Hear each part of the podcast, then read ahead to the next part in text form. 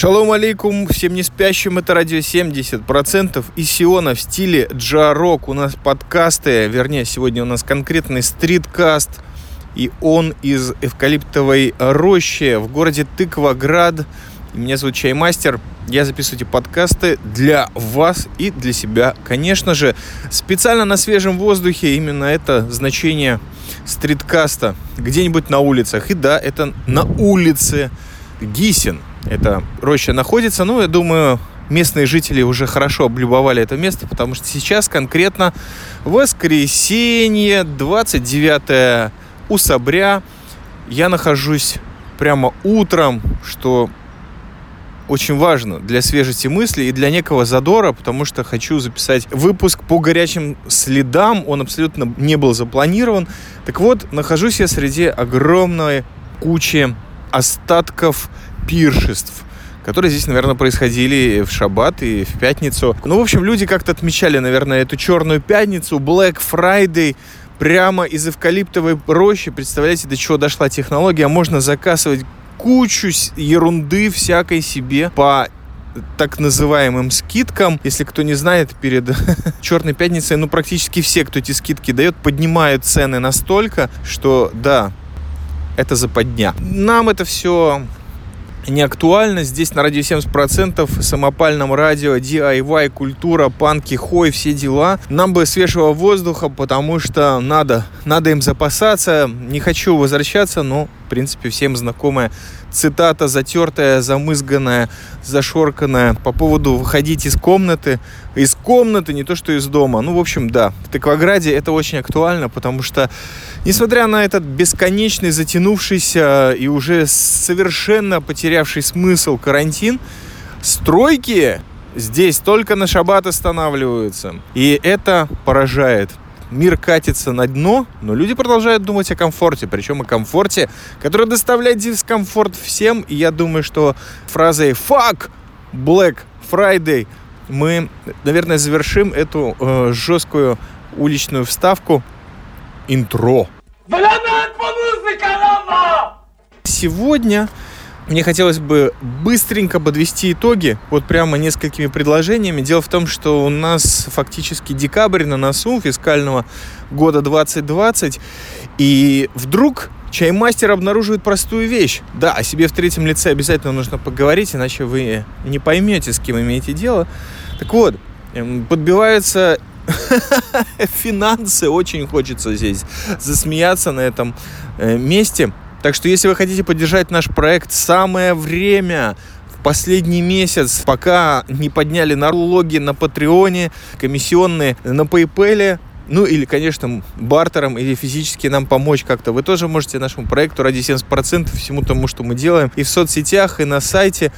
Да, я долго мучился и думал, сказать ли это или нет, но в общем-то, большинство подкастов, которые я слушаю на трех языках мира, не страдают, когда говорят, поддержите, пожалуйста, наш проект, мы выпьем кофе. Так вот, заверяю вас, уважаемые, что если вы нам присылали, а вы нам присылали, спасибо, все деньги идут на авторов нашего медиаресурса и на продвижение именно этого проекта и совсем даже не на еду. Хотя очень даже много раз хотелось. Э, все идет на проект. Вот что я могу сказать. А, есть еще один пункт. Так как мы какое-то время назад долго и напряженно работали, только Яндекс нам отказал, в общем, из всех агрегаторов подкастов. Какие-то там проблемы. О, да, Яндекс, конечно, не подводит. Я так и думал, собственно говоря. В общем, на Яндекс Music еще подкастов ради 70% нет, но на всех других ресурсах есть. Так вот, в основном, конечно, на iTunes, я знаю, это вариант очень легок. Если у вас есть возможность поставить нам там рейтинг, ну, допустим, 5 звездочек, ну, вы поставьте сколько считаете нужным, и даже писануть какую-нибудь типа «Привет, классные подкасты», ну или что вы думаете по этому всему поводу. Это очень поможет нашему подкасту достичь новых слушателей.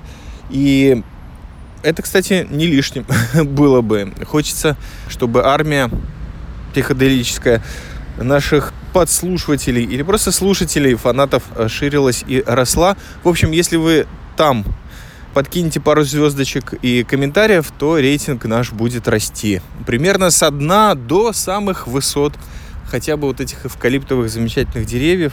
Так что если вам, как говорится, не в подляк, это уже выражение с других улиц и другого совершенно время, то будем вам очень сильно ну, благодарны, это сто процентов. И, конечно же, вот на Патреоне огромное количество всяких премиум штук, которые доступны тем, кто готов подписаться и помочь нам на постоянной основе.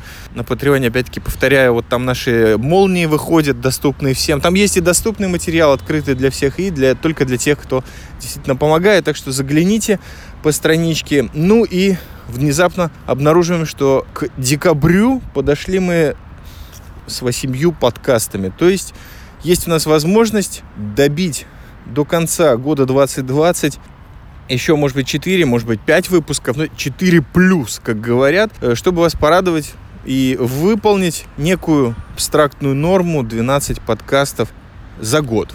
В общем, мы это обещаем и заверяем сделать, если вы не против.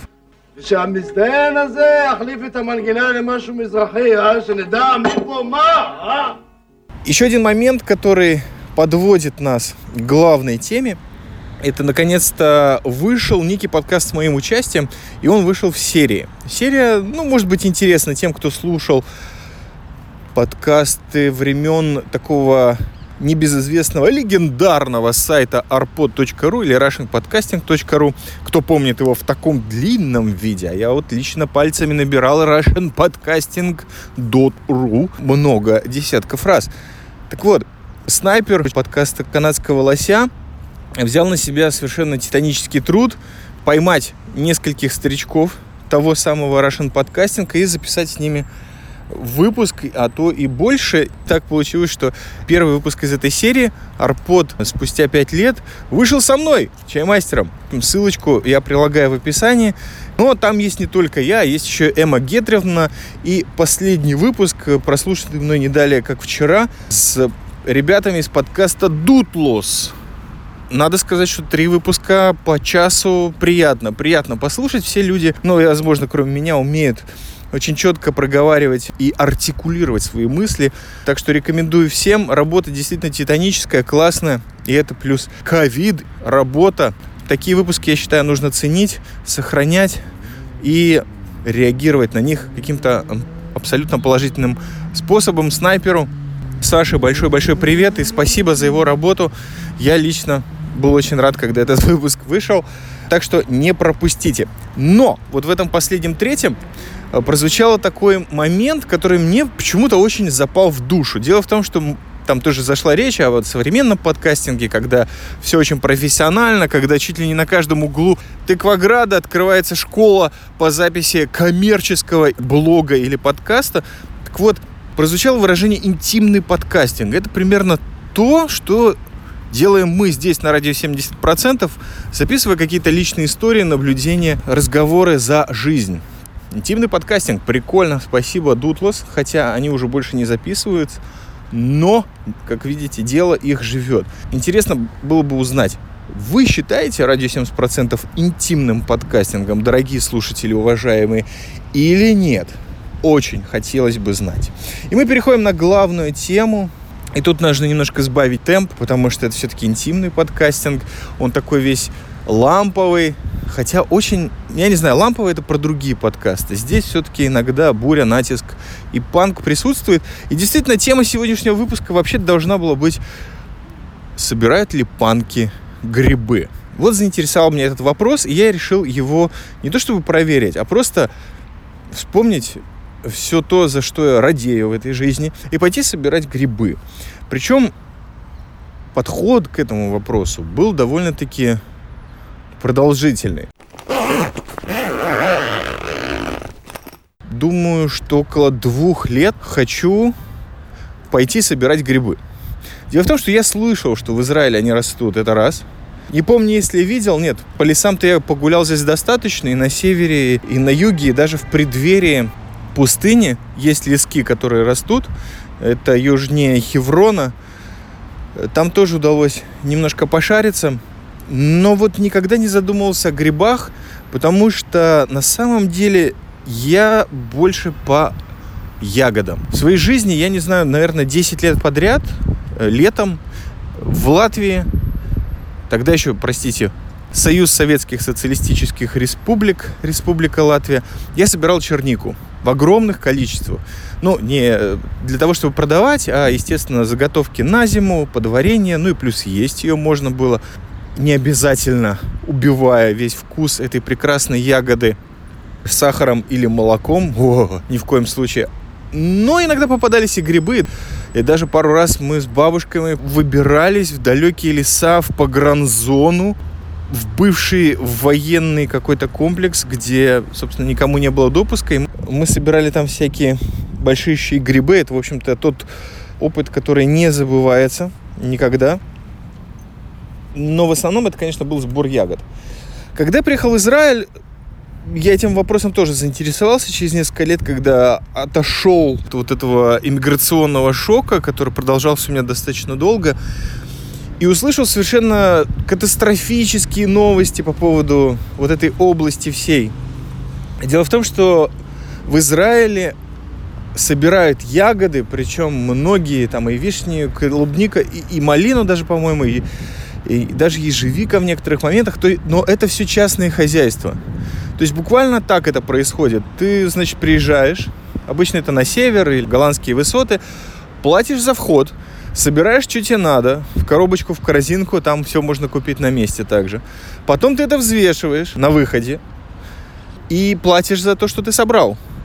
Когда я услышал вот об этом, я понял, что да, это точно не для меня, потому что для меня, конечно, был момент, то есть до, до леса мне нужно было ехать.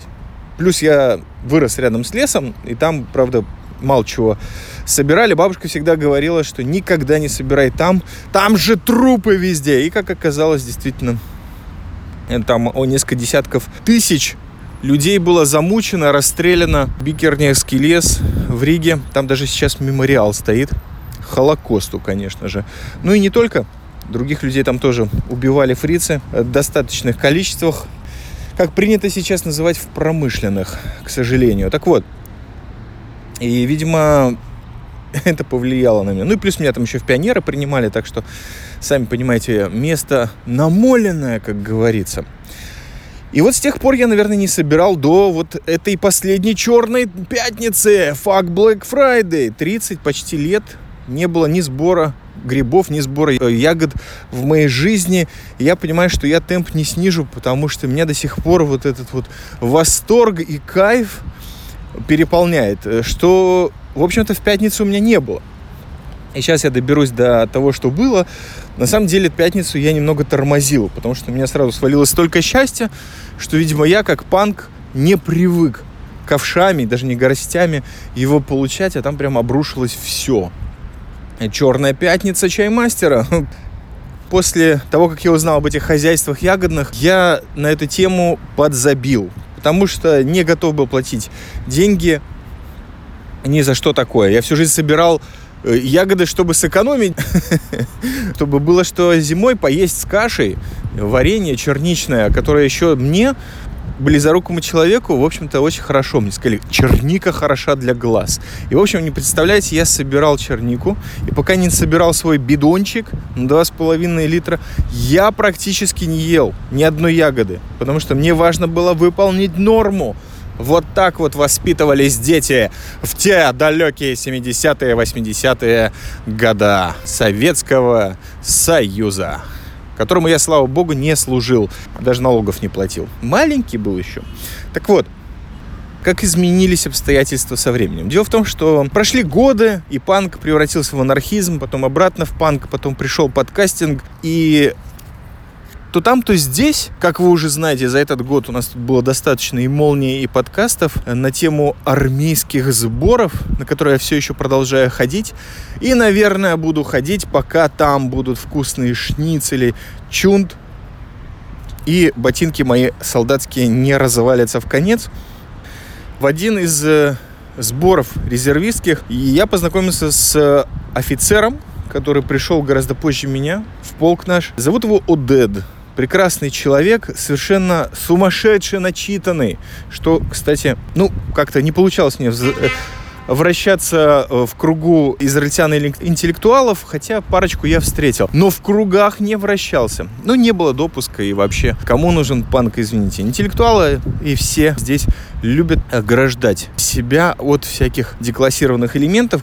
Так вот, у Дед мы с ним уже служили, а в армии, как известно, не выбирают себе ни однополчан, никого. Ну, разве что, если ты не комполка, э, кем я точно не являюсь. Человек офигенно начитанный. Я о нем как-нибудь, может быть, даже отдельный выпуск запишу, потому что человек вот настолько прорублен в куче всяких областей, причем глубоко, что с ним можно, как бы сказать, вести идеальную беседу. А идеальная беседа для меня это просто слушать слушать и внимать. Вот то, что, не поверите, говорливый чаймастер воспринимает вещи от кого-то, слушая. Это в случае с Удедом. Офицер ПВО и вообще очень интересный человек. И как-то раз на севере пустыни Негев, мы были на одной базе, были закинуты, я смотрю, что он собирает какие-то трав. И потом, когда мы с этой базы уже свалили, Джанин, он начал рассказывать о том, как было прикольно там на тренировочной базе в Негеве и как много каперсов он набрал. И тут я, стоп, чувак, какие каперсы? В смысле, вот эти, которые за миллиард шекелей за маленькую баночку стоят? Он говорит, да. Я говорю, ты их там собирал и не сказал? Он говорит, да, я их там собирал и уже замариновал, они будут готовы через неделю. Оказалось, что человек действительно по природе очень и очень сильно шарит. Он говорит, а я не знал, что это кого-то интересует. И действительно, мало кого, ну, даже биологов, которые были среди нас, даже один доктор математики, вообще интересовал момент какой-либо другой на армейских сборах, кроме когда тебя освободят или когда дадут покушать.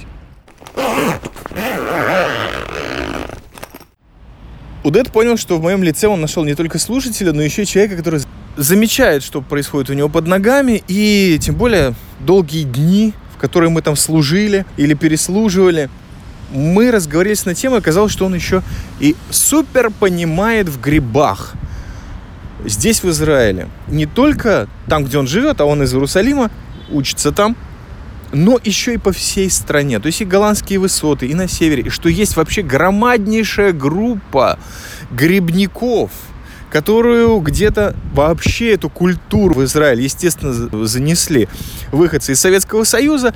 И как-то они даже выучили иврит по дороге. И есть израильтяне, которые постоянно ездили за границу, в Финляндию, Швейцарию, Австрию, и там искали грибы, просто потому что им не приходило в голову, что в Израиле растут вот такие вот замечательные представители флоры, которые еще можно употреблять в пищу и не умереть. Так вот, это сообщество с каждым годом все увеличивается, увеличивается, и есть целые WhatsApp группы и Facebook, и Telegram. Сообщества, которые занимаются всецело обсасыванием, обсуждением. И, что самое главное, здесь как бы функционал, определением грибов.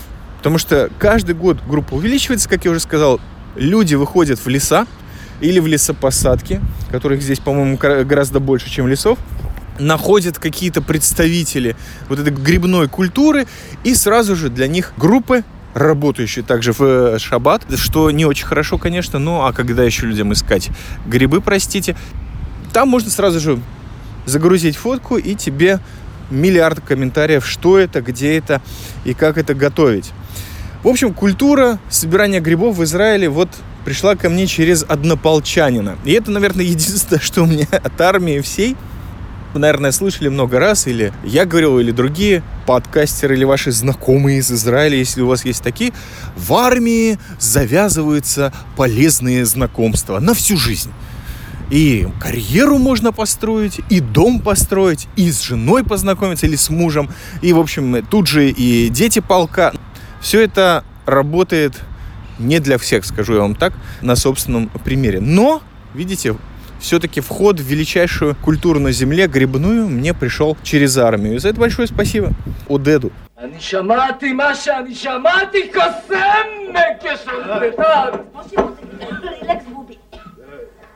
Вот с тех пор, как мы договорились о том, что меня грибы интересуют, а он может с этим помочь, меня, конечно, волновали два вопроса очень главных. Есть ли здесь клещи?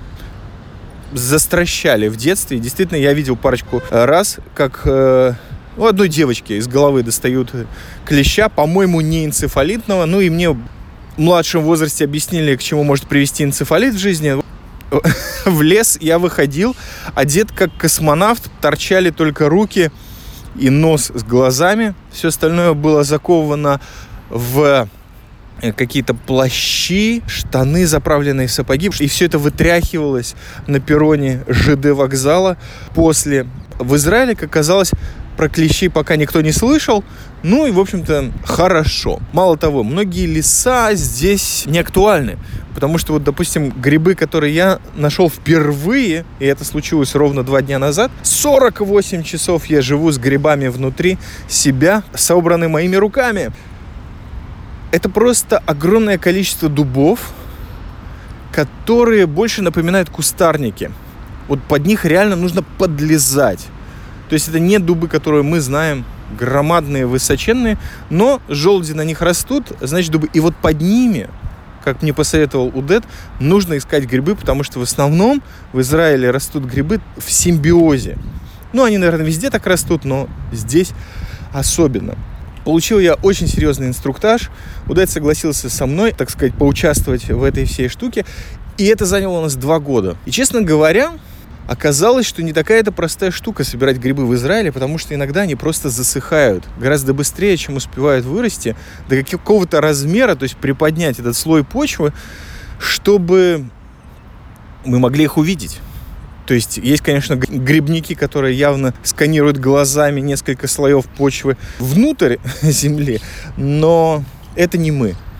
И э, действительно смена климата сейчас, особенно вот зима, когда льют потрясающие дожди и ливни, заливает крышу, заливает э, улицы целые, машины буквально тонут. И это не только в секторе газа, как кто-то хотел бы посмеяться. Нет, это в центре замечательной культурной, в кавычках, столицы Израиля в Тель-Авиве и других приморских городах. И не только приморских, на самом деле. Случаются потопы, наводнения, парковки подземные затапливают. И так уже несколько лет подряд никто не решает проблему.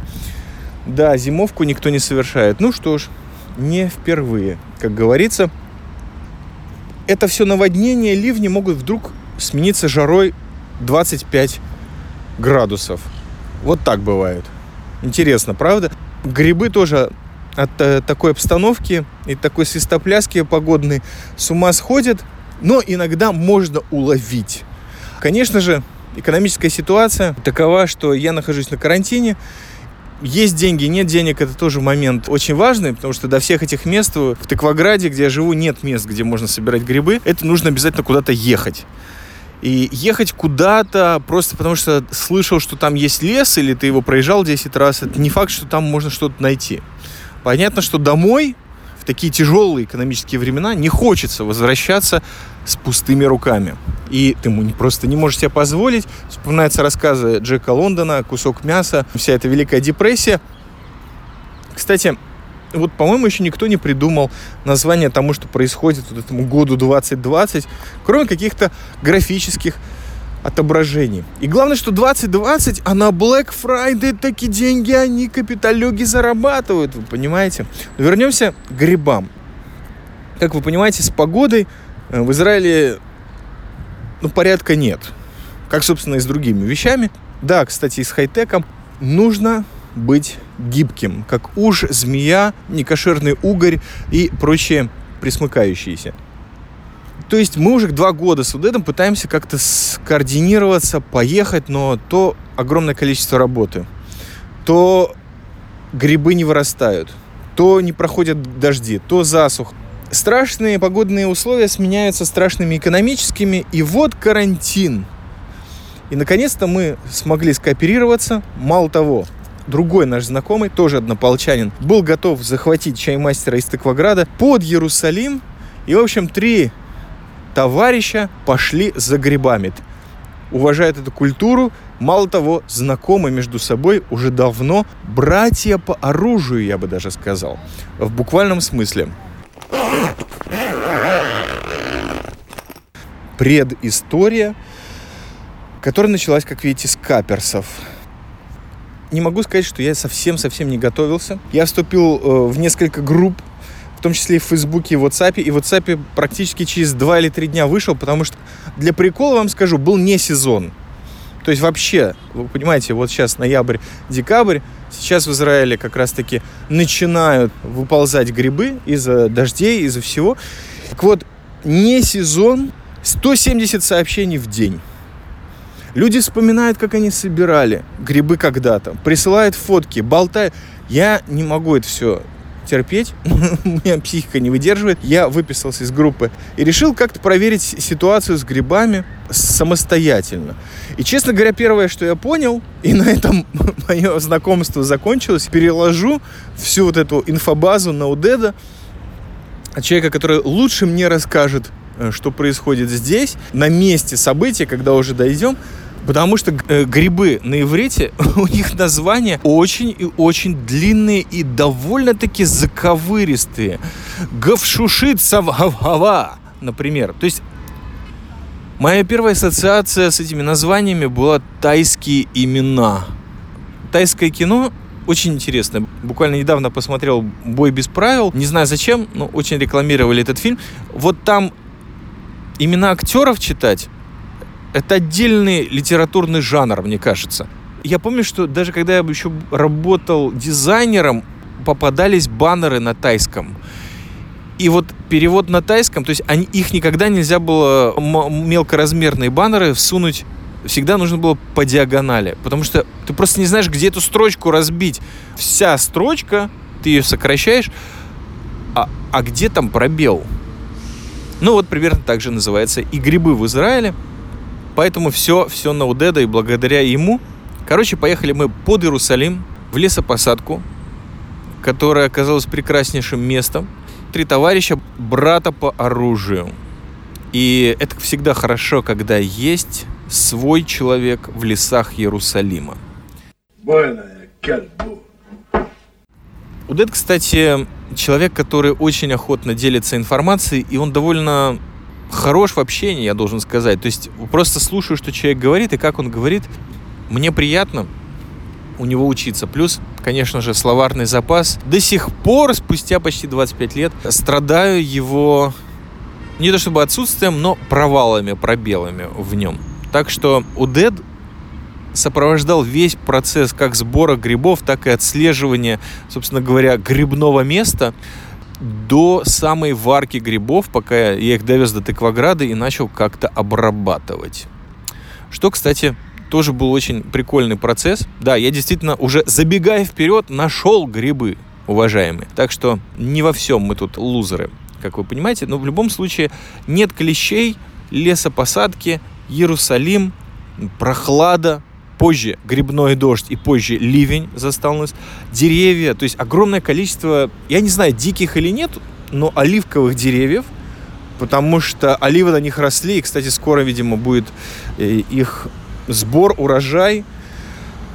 И, конечно же, свежий воздух, которого было так, что не захапать. Четыре часа мы собирали, бродили по этим э, местам, трое ученых людей, простите, двое ученых людей, которых, несмотря на то, что мы собирали грибы, но удалось как-то поговорить и послушать. И, конечно же, был привал обязательный, где три местных сиониста. Чем у них могут быть забиты рюкзаки на 4 часа в лесу? На две трети пищи. С моей стороны, конечно, были полуфабрикаты и консервы, все жестко, но также многоразовая кружка и чай. И вот представьте себе просто эту картину. Собираешь грибы, уже немножко нашел. Собирал я их, кстати, в картонный ящик, потому что, естественно, корзинок мы тут не держим. И где их получить? В хай-теке давно не работаем, нет подарков на Песах, и, соответственно, нет корзинок.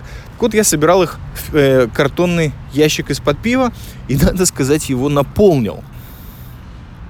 Это интересно заметить. На самом деле я так довольно много грибов собрал. Ну, где-то наполовину я уже забил. А норму я себе, конечно же, выделил очень низкую. Думаю, 4 гриба найду, и то хорошо. Нашел гораздо больше. Так вот, лежат эти грибы в ящике. Рядом найденный посох, который обязан просто у вас быть в руках, если вы собираете в Израиле, потому что вот эти все ветки поднимать нужно, разгребать, э, иначе вы просто грибов не увидите. За грибами нужно лезть на пролом, в буквальном смысле. И вот ты сидишь на склоне холма Иерусалимского. Места тебе знакомые.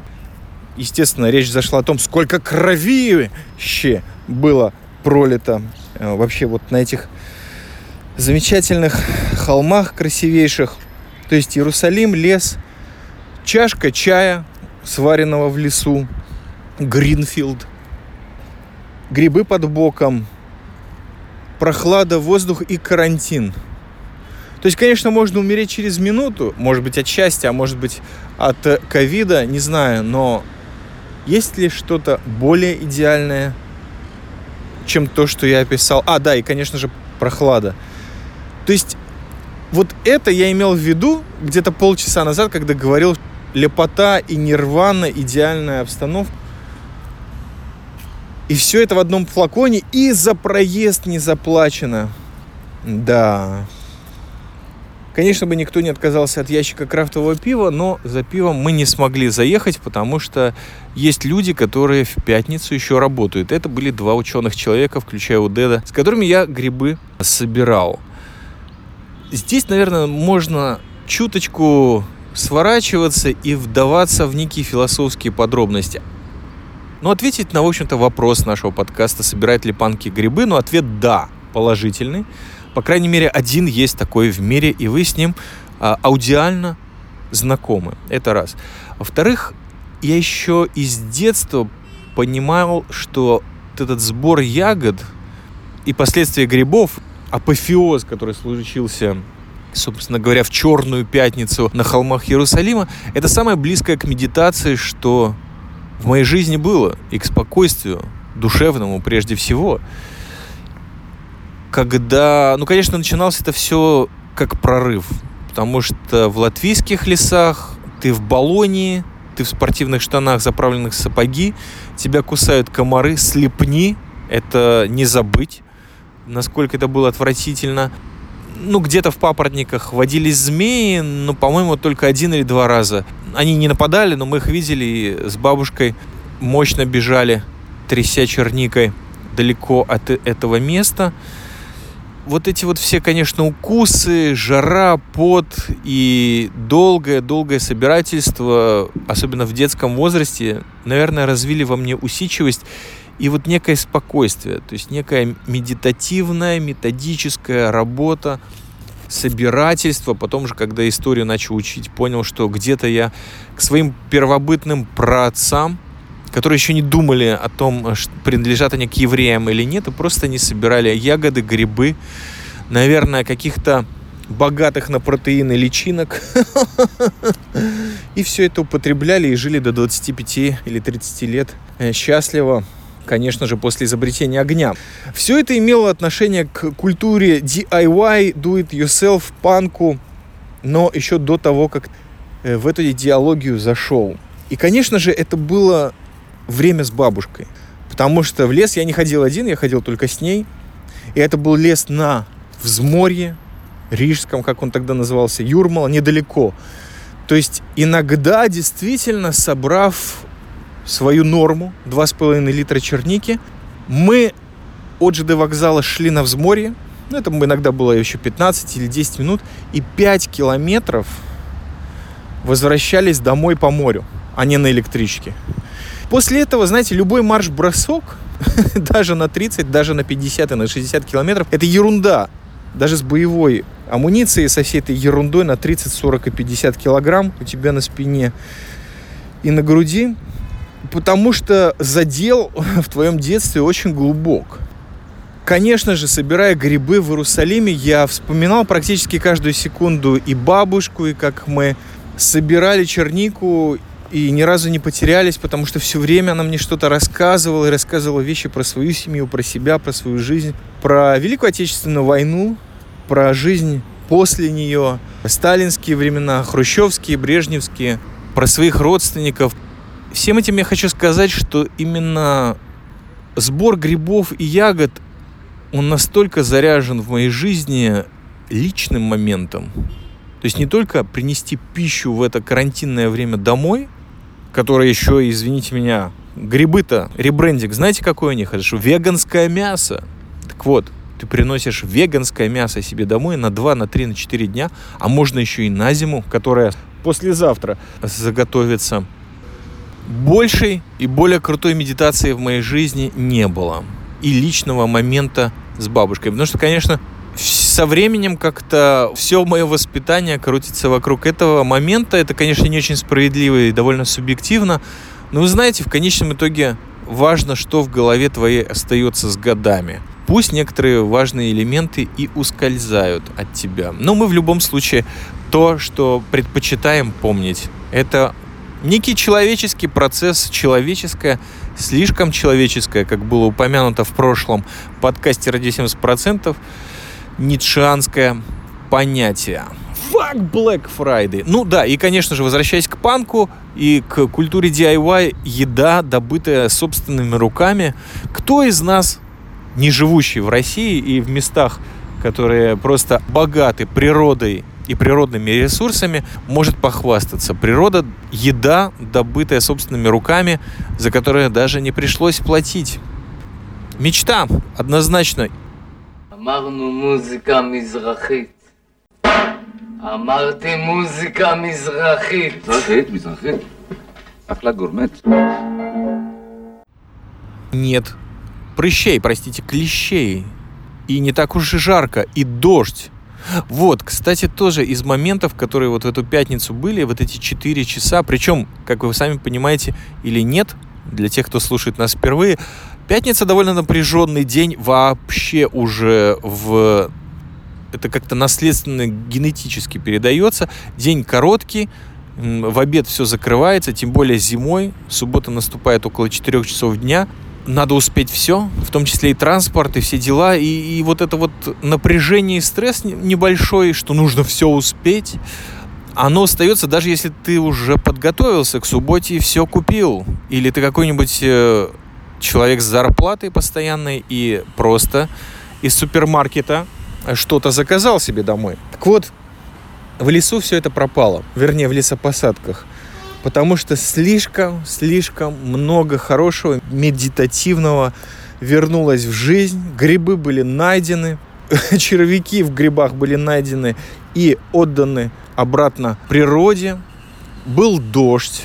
И дождь впервые, который не свел меня с ума. Вернее, он начал сводить с ума, потому что, во-первых, я его очень хотел снять на видео. А, о, вот этот момент, да. Чаймастер сворачивается в десятый раз – очень хотелось фотографировать.